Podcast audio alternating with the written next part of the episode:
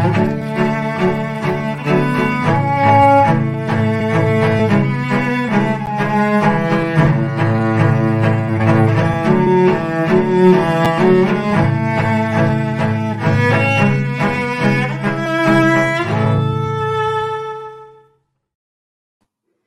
Okay, friends, welcome back to Rounding the News. I'm your host, Liam Sturgess, and this is our weekly news roundup presented by Rounding the Earth. As we started doing last week, we're going to break down the news into six categories health, legal, economy, geopolitics, environment, and culture. Remember, our goal is to capture the broad scope of events across each area that directly affects the well being and day to day life of each person on the planet. Our coverage is community supported, and the items we cover are entirely based on our own interests and instincts. Even the sponsors we work with are themselves members of the community, and they do not influence the tone or content of our work. Unless, of course, you've had a few glasses of uh, of Blood of Tyrants wine, at which point I would say the work becomes slightly influenced. But that's not the case today. So let's jump right in, folks. Roundingtheearth.substack.com. That is our host newsletter. I recommend going and subscribing there if you haven't. So let's just do this. Item number one turns out kids don't want this shot. I think we've mentioned this before, but thankfully, the vast majority of parents in the United States, at least, seem to have made an informed decision not to inject their children with experimental gene therapy products that are clearly hurting so many people. This is from the Washington Post. I quote Doctors and public health experts never expected there would be this little interest in vaccines for young children. Even in places with strong pro vaccine sentiments, few young children have received shots, including in the district, which has the highest percentage vaccinated. In DC, barely 21% of children six months to four years old have received one shot, and just 7.5% have received both doses, according to the Centers for Disease Control and Prevention. In Alabama, Louisiana, and Mississippi, which occupy the bottom of the list, the rates are even more dismal less than 0.2%. Health officials worry that the lackluster vaccination uptake might leave the nation vulnerable to coronavirus clusters in the fall and winter. Also happening this week, Turns out the US life expectancy has declined by three years in a historic decline. That is on the Epoch Times, and the show notes uh, are available in the chat now on both YouTube and Rumble. Um, so you can go check out that story there. Now, moving into the legal side, the government of Canada has announced that it's going to be suspending, that word's important, the use of the ArriveCan app along with the requirement that those entering Canada be vaccinated against COVID 19, at least if you want to avoid quarantine. Now, we went into more detail about what ArriveCan is in our interview with, or our roundtable discussion with Dr. York Hsiung, which uh, is titled Fighting for the Right to Treat. So if you haven't seen that, go check that out. It's basically quite literally a vaccine passport. Um, so, according to Global News here, Prime Minister Justin Trudeau agreed to scrap the country's COVID 19 vaccine mandate at the border and make the ArriveCan app optional for travelers entering Canada. Global News has learned. Optional being, hey, we spent so much money on this. We didn't expect this much pushback. I guess some people eh, maybe just won't hear that they don't have to use it anymore and maybe we can get away with a couple of people still using it. Um, I really don't know who would do that or why, but I suppose it's possible. Uh, the decision to let the current measures expire on September 30th has as planned, was made Thursday, according to a senior government source. That's yesterday. The federal government is still deciding whether to maintain the requirement for passengers to wear face masks on trains and airplanes and will be discussed at cabinet this afternoon the source said. I haven't heard any official update on that, but if that requirement goes away, that will be almost the final thing to be revoked, which eh, there's plenty of scientific evidence to do. And that would make my life and so many other people's lives so much better.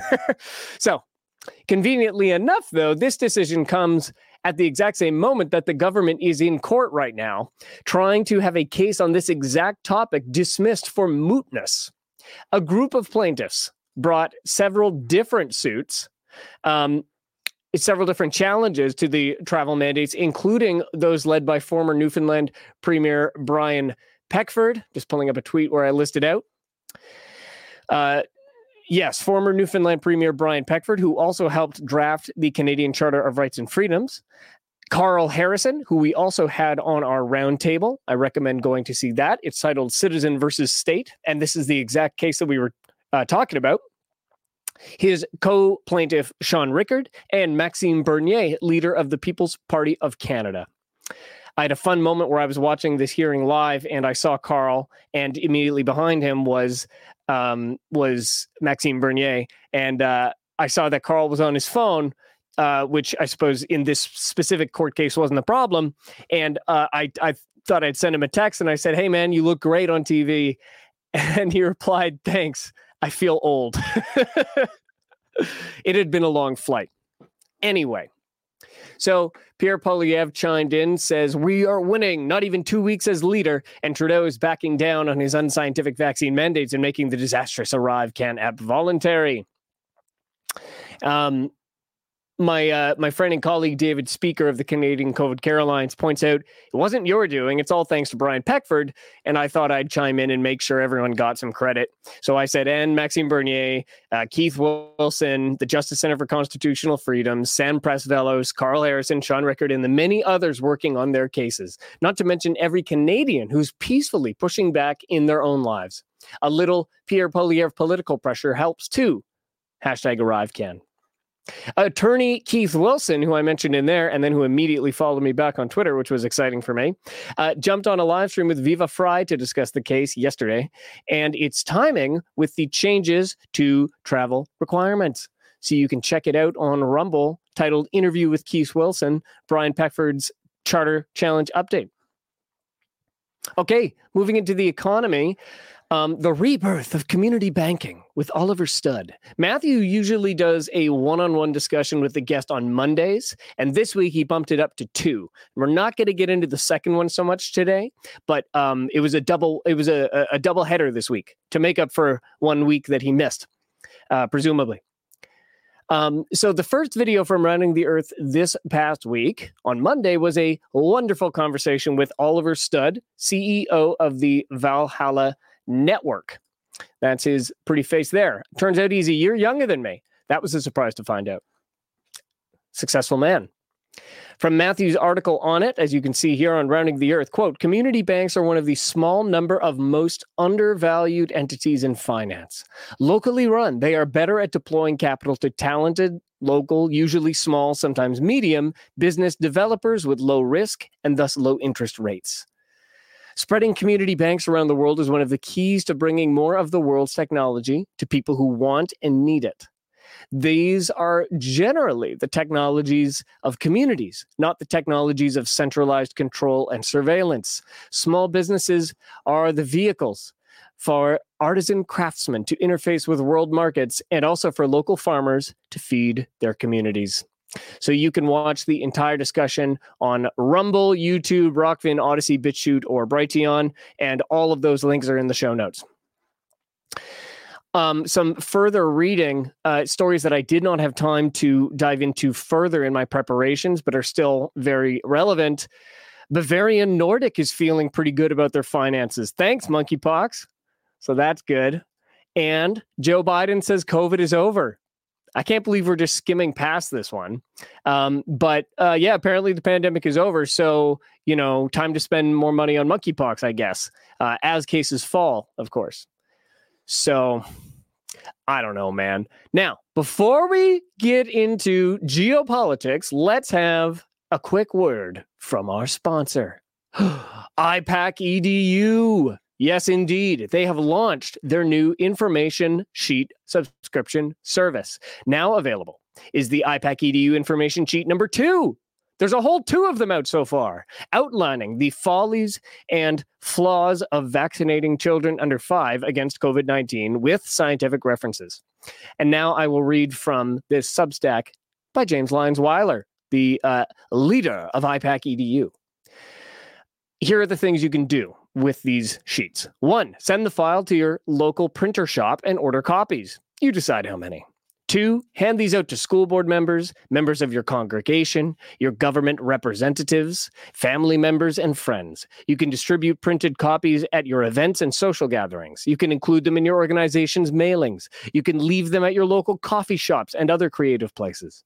We are currently working on IPAK EDU info sheet number three for October release. It will focus on the flaws and foibles of the bivalent COVID vaccine paradigm. You can access this best by subscribing to the subscription service. You'll gain immediate download access to the first two information sheets, and then you will be emailed monthly each new information sheet as it's completed. So go to ipacedu.org. That's ipak-edu.org slash registration and use coupon code EARTH at checkout and you'll save 5% of the cost of your subscription to either these sheets or to any of the other classes you may choose to sign up for. Thank you for helping to support IPAK EDU. And through our affiliation with them, you're also supporting Rounding the Earth because we get a commission. Um, uh, just a quick reminder that if you're in YouTube right now, you can uh, leave a super chat, uh, uh, which is a, a paid fun thing that I can bring up on screen. You can also leave a, a Rumble rant on Rumble or a $5 tip on Rokfin. It helps support the show. But now back to the show.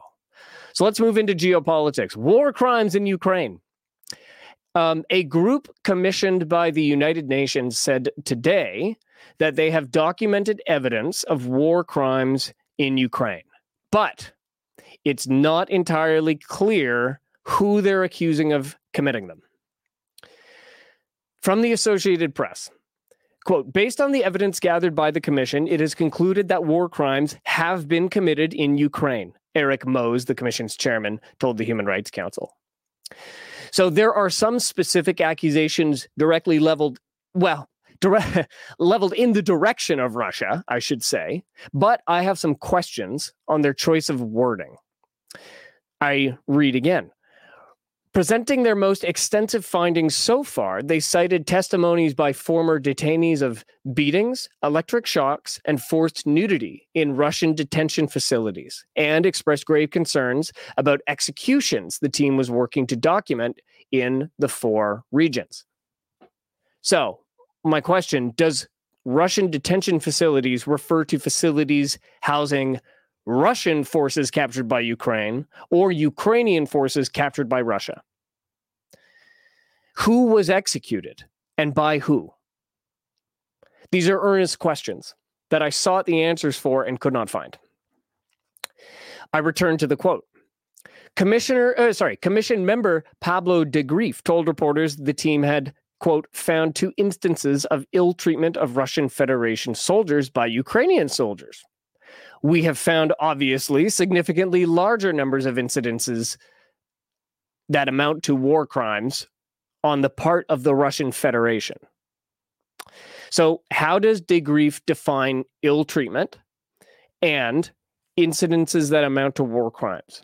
Can this be clarified to more transparently and explicitly compare the nature of the allegations on both sides? Because I think it's open to interpretation which I don't think is useful, actually. I think it lets people make assumptions.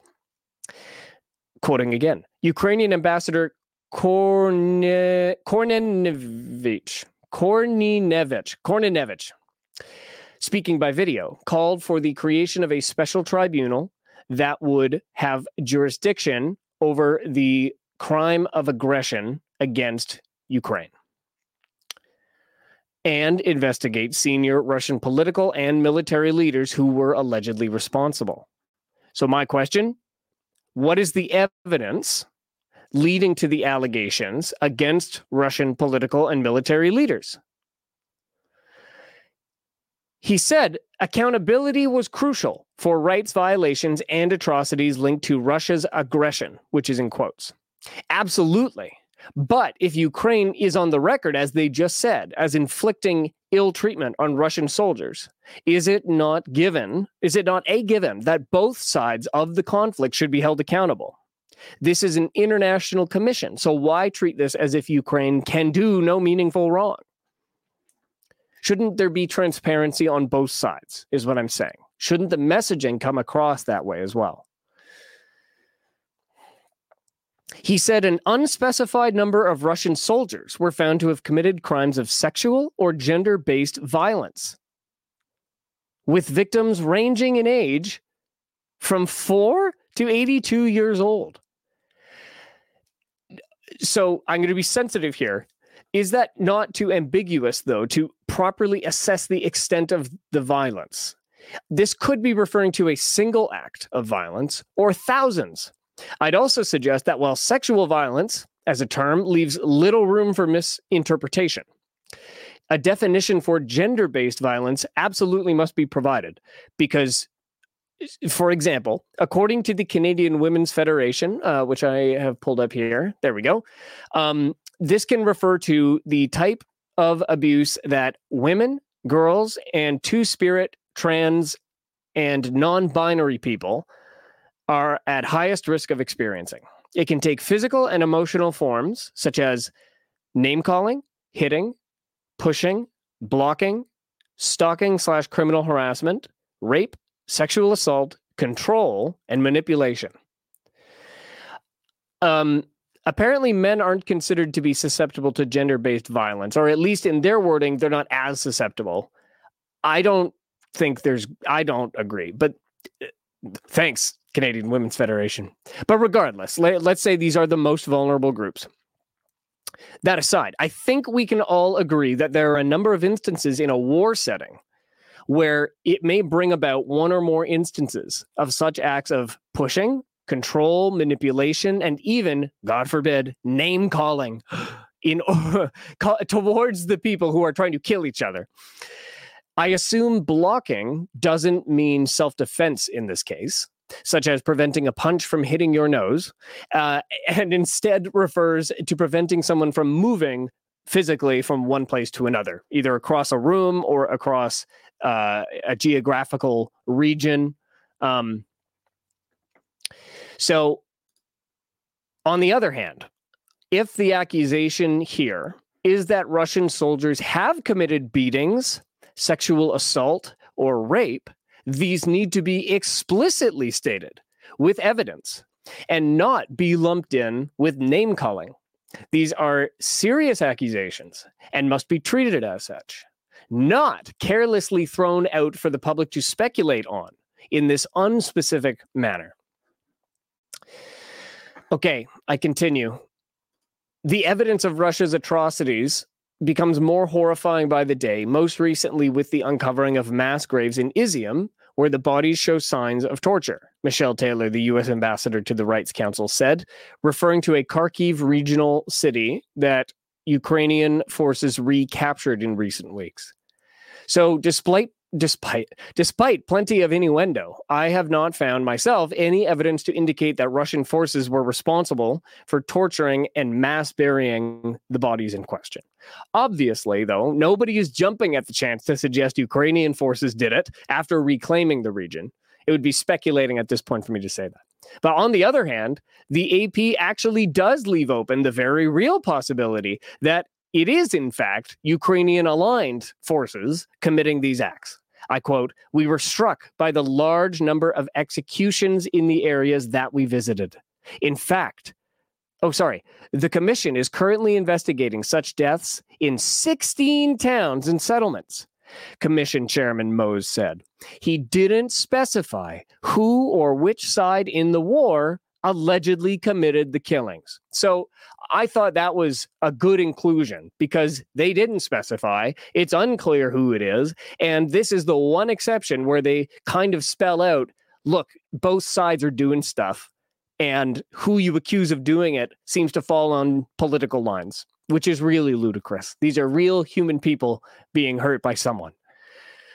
Then comes this statement by U.S. Ambassador Michelle Taylor from Al Jazeera. I quote A U.S. envoy says Russia may have forcibly deported between 900,000 and 1.6 million Ukrainians, citing unnamed sources, and urged a UN mandated commission of inquiry to investigate. Numerous sources indicate that Russian authorities have interrogated, detained, and or forcibly deported between 900,000 and 1.6 million Ukrainian citizens, she said. Sort of repetitive. Sorry about that. Unnamed sources, though, are not useful as they can't be verified by people reading the story or other journalists. It's funny how they're the go to, though, on many geopolitical topics and a lot specifically to do with Russia. Um, to be clear, I think this conflict is far more nuanced and complicated than the mainstream news politicians are allowing their audience and constituencies to consider. We have to be able to analyze the situation as it is, not how our governments propagandize it to be. Why would we trust the Canadian, American, Ukrainian governments any more than we trust the Russian government? After all, the US government removed restrictions on domestic propaganda in 2013. The Canadian military took advantage of the COVID crisis to, quote, test out propaganda techniques on an unsuspecting public in an information operations campaign. And the Ukrainian government has been caught several times just making beep up one, two, three. Anyway, most importantly, I suggest that even the concept that this is a Ukraine versus Russia battle is absurd, and that we, me rounding the earth, you, the the audience, the community, the people engaging, can be part of the solution by saying, I stand with the people of Ukraine. I stand with the people of Russia. I stand with the people all over the world suffering from the actions taken by their own governments in response to this conflict. It's very hard to tell whose military actions most closely align with our individual values, which are each a bit different. So, why don't we focus on what we can do? Speak in support of everyday people like you and me, no matter what language they speak, no matter what the color of their skin is, or how they celebrate creation.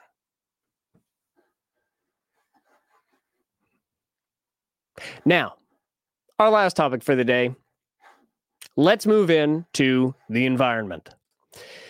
So we've got some big storms, guys. So Eh, eh, eh, I've titled this Hurricanes on North America's East Coast. Everything these days seems to be discussed as part of some kind of larger situation.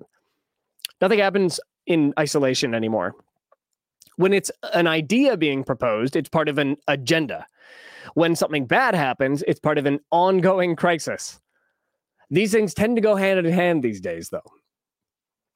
Usually, the ongoing crisis then brings about the agenda. But um, I bring this up to introduce this a category four hurricane named Fiona is about to hit Canada's east coast.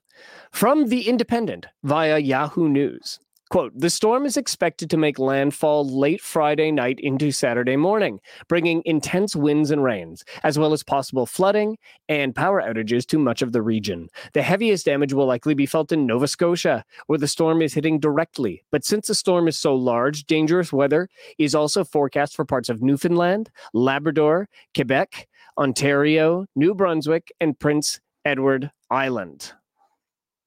Those are all provinces. The Canadian Hurricane Center has warned that this could be a quote historic storm and a landmark weather event as the powerful storm makes its way into the region. Fiona has already become the most destructive hurricane of the year so far in the Atlantic Ocean after floods and damaging winds left millions of people without running water or electricity in Puerto Rico and the Dominican Republic. That's a lot of problems. So, to me, it would make the most sense to focus news coverage on the best ways to prepare for the possible damage, mitigate risk to yourself and your community, what items to stock up on, you know, useful information. I have many friends in and family members in Atlantic Canada and the East Coast of America, and their well being is my only concern in the short term. In the long term, however, there seems to be a much broader focus on how Fiona shows us that we're all screwed because climate change. What does this mean exactly? Look at the fear mongering in these headlines. I'm going to pull these. I can I can run through them. Um, wetter and stronger. Hurricane Fiona and two typhoons drive home climate concerns. Hurricane Fiona is a harbinger of climate future. How climate change is fueling hurricanes. And last but not least, Hurricane Fiona shows how climate change is fueling severe weather events in Canada, expert. So, um, if you put these four headlines together and you paraphrase them, you end up with something like this Hurricane Fiona is wetter, stronger, and more severe than previous storms because of climate change, and the future is grim. I wrote that one myself there are some underlying assumptions that will immediately influence our perception of this reporting. Okay. And I won't try to make a scientific argument beyond just my own critical thinking. But there are a few things I wanted to point out that I found interesting from the NBC News article. Quote, with climate change, making storms rainier and more intense, the weekend's extreme weather events offer a glimpse of what could become more common in the future, according to experts. One of the most pronounced ways storms have been affected by climate change in recent years can be measured in rainfall increases, said Kevin Reed, an associate professor of atmospheric science at Stony Brook University in New York.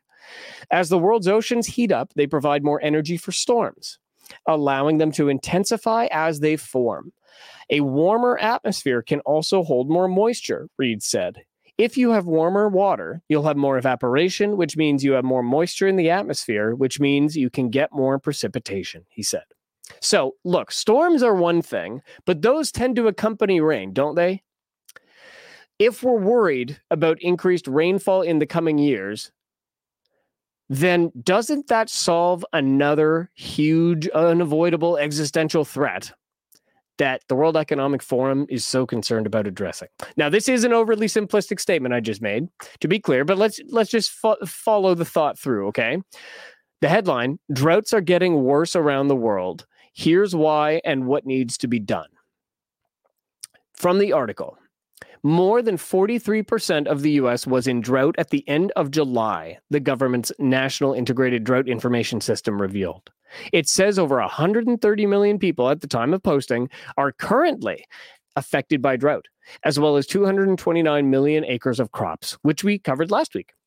Um, the US economy has lost an estimated 249 million pounds due to drought and related crop failures, according to the UN. Drought frequency and duration has increased by nearly a third globally since 2000, the UN says. The climate crisis is fueling this, according to Drought in Numbers 2022. It says more than 2.3 billion people around the world are currently facing water stress. Although droughts only represent 15% of natural disasters, they killed 650,000 people between 1970 and 2019. More than 10 million people have died due to major drought events over the past 100 years. Okay, uh, I don't disagree, but isn't that really similar in character to what is being said about the storms bringing in too much water? Uh, I'm clearly missing something here. This is on me. I suppose the argument is that everything weather related is getting more intense and at really inconvenient times. Right when you need the water, you have intense heat. Right when you need uh, less water, you get storms or something like that. The next question is Are weather events actually becoming more intense? And if so, is it because of human activities? One major solution could be increased focus on land restoration, such as agroforestry. Uh, and more efficient irrigation systems, the UN says. The Drought in Numbers 2022 report concludes sustainable and efficient agricultural management techniques are needed to grow more food on less land with less water. And humans must change their relationships with food, fodder, and fiber, moving toward plant based diets and stemming the consumption of animals. The report authors say a concerted policy, partnerships, and funding at all levels is urgently needed going forward to provide integrated drought action plans. The WEF's solution uh, involves more investment and more public private partnerships in order to replicate nature and build better irrigation systems. No surprise there. I'm just not convinced these people know what they're talking about, to be blunt.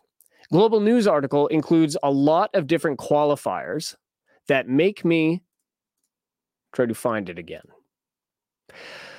Um, a lot of qualifiers that make it feel like opportunism more than solid science. So I'm just going to run through a few that I noted down. I think the evidence that I've seen is that the number of hurricanes may not go up, um, but the number of intense hurricanes, categories four and fives, will actually increase in intensity, explains Gordon McBean, a professor in the Department of Geography and Environment at Western University. Second quote Hurricanes are not unusual in Atlantic Canada, with an average of three to four storms entering Canadian waters each season. About half of those make landfall, according to a Reuters report. So notice the qualifiers and, and the, the pieces of information that, that kind of uh, temper the story. Canada is warming about twice as fast as the globe, roughly two and a half degrees Celsius above average, said McBean, adding that Eastern Canada will probably, there's that word, probably see more severe weather events in the future. Next one the world has already warmed 1.1 degrees Celsius above the pre industrial average, which means before the Industrial Revolution, if I'm not mistaken, which was a while ago. Scientists at the U.S. National Oceanic and Atmospheric Administration expect that at 2 degrees Celsius of warming, hurricane wind speeds could increase by up to 10%. Sure, I suppose they could. Uh, I'd have to find a way to refute that. Um, I, I have no reason to, other than to say they don't seem certain.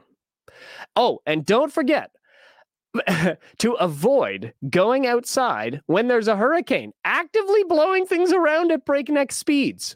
Apparently, this is an issue because, quote, McBean said, despite the projections and the weather warnings, many people seem to ignore them. People may, may say it's not going to happen to them or whatever, but people need to take the right actions, he said. McBean described the right action as going inside, and making sure there's a safe place within the property, like a basement, that would help shield people from the impact of a hurricane. Don't go outside in a hurricane. um, I also don't like being told what to do. I get it. I lied. There is one more story. Um, Kyrie Irving. This is in culture. Kyrie Irving speaks up when others stay silent. Basketball star Kyrie. E- e- mm, I haven't eaten lunch yet. Basketball star Kyrie Irving posted the following tweet If I can work and be unvaccinated, then all of my brothers and sisters who are also unvaccinated should be able to do the same without being discriminated against, vilified, or fired. This enforced vaccine slash pandemic is one of the biggest violations of human rights in history. I agree word for word. In an article discussing the message of support for unvaccinated workers, the Mercury News suggested that Irving's tweet was likely in response to the continued requirement that employees of the city of New York be fully vaccinated, whatever that means, with COVID 19 injections. And then you have this opinion the miseducation of Kyrie Irving. I found this as I was finishing up the show, getting getting the show ready, okay? And I'm I'm just I'm going to take you through the series of tweets that I put together. A lot of them are just quoting the article, so, so that will let us skip some bits that just weren't um, as relevant. But please do go and read the whole thing because the last thing I want is for anyone to think I'm, uh, you know, omitting or misrepresenting what this person is saying. Uh, that's not my intention. So let's go through this. I posted, I said, enjoy this Huffington Post article from S.A. Crockett Jr., that's Stephen A. Crockett Jr., explaining why he believes Kyrie Irving isn't thinking, speaking, or behaving the way a black man in the public eye should. Quote Something happened to the New Jersey native. It's something that can happen to anyone when they go too far down the rabbit hole and can't find their way back out. The NBA champion has apparently become the black Alex Jones or the basketball playing Dr. Umar Johnson. Irving is a conspiracy theorist who has read a few books that aren't even that deep into the conspiracy theory playbook. Then he started spouting off nonsensical and uninformed Hotepian, I don't know what that means, nonsense. Think Harry Potter wizardry spiked with black conspiracies and less Quidditch. Oh, and he won't get the vaccine for COVID 19. Keep in mind that Irving has never explained why he doesn't want to get the vaccine. He just stood firmly in the paint that he won't be getting it. How dare he not explain his medical decision making to you? The issue is that while Irving has the right to decide whatever he wants with his body, could have fooled me, he ignores the fact that he's a public figure. He has influence, which he has used to sell sneakers and plays video games online with fans. Again, how dare he? And so it makes sense from a media perspective to ask Irving questions about hot button topics, but he's got to understand his position. We are coming from the Charles Barkley era of athletes, in which the flagrant power forward at one point exclaimed he was not a role model. However, now we are in a socially conscious uh, awakening era in which sports stars are no longer remaining silent on issues that affect their communities.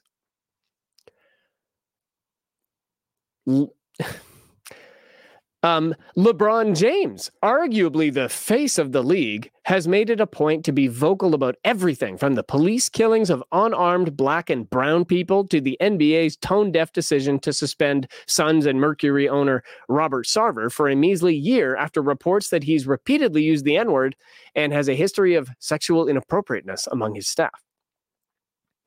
Dwyane Wade has been an ardent supporter of LGBTQ issues and his daughter's first defender. Those are athletes. Those are athletes who understand the power of their platforms.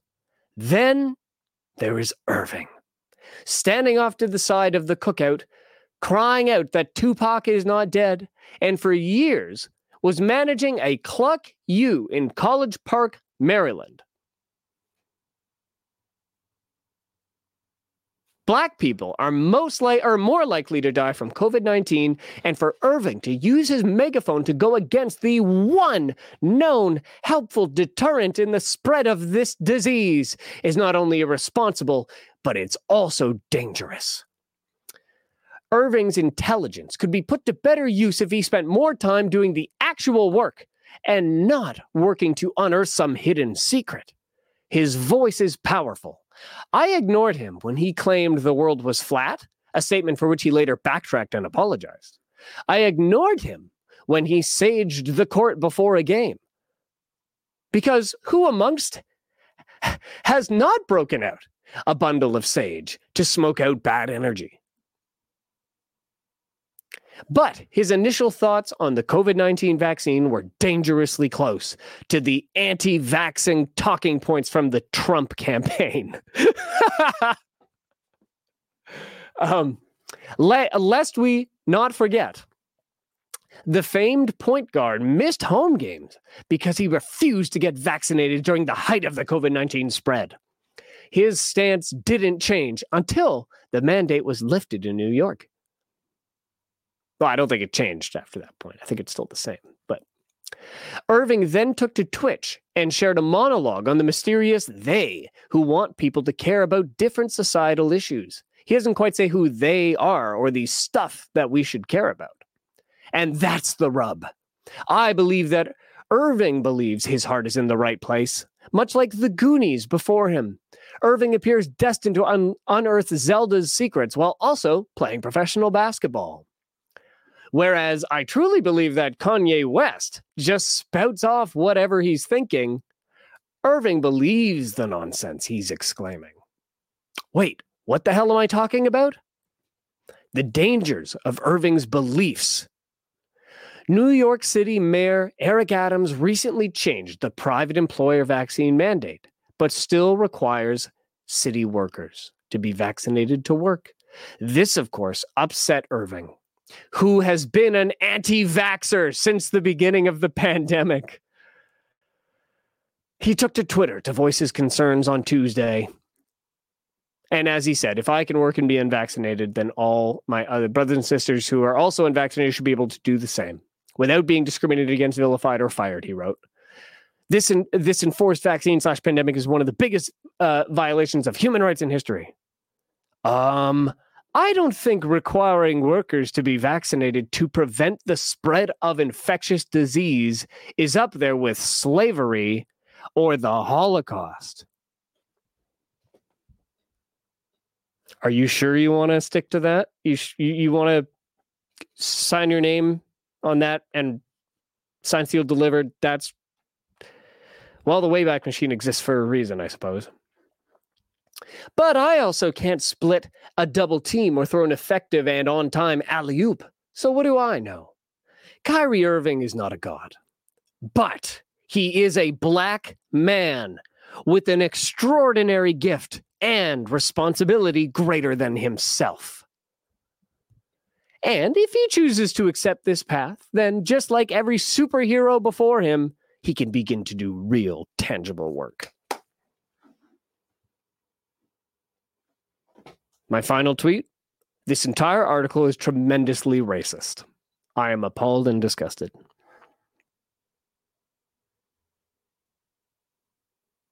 But let me know what you think. Genuinely, this will come down to to uh, opinion. I just think I'll I'll leave it on that. Thank you so much for watching slash reading rounding the news. You can find me at www.liamsturgess.com or at the Liam Sturgess on Twitter. Make sure to subscribe to Rounding the Earth on YouTube, Rumble, Rokfin, BitChute, and Brighteon, and most importantly, become a paid subscriber to the Rounding the Earth Substack. There is all sorts of wonderful content on here um, that uh, you do not want to miss out on. Most importantly, of course, and I think I just said most importantly, but truly most importantly, watching the show. Thank you for being here. Thank you for um, accommodating my different times of day when I run this. I'm trying to make the highest quality product I can. Um, and unfortunately, that has yet to, uh, I've yet to figure out how to do that and also stick to an established, you know, single hour to choose to go live. So thank you for bearing with me. Thank you for your support. And um, I look forward to seeing you all again on the flippity flop, as they say. And I apologize to the gentleman who doesn't like it when I wear hats. Uh, Where's my button? Where's my button? Okay, I'll see you guys later.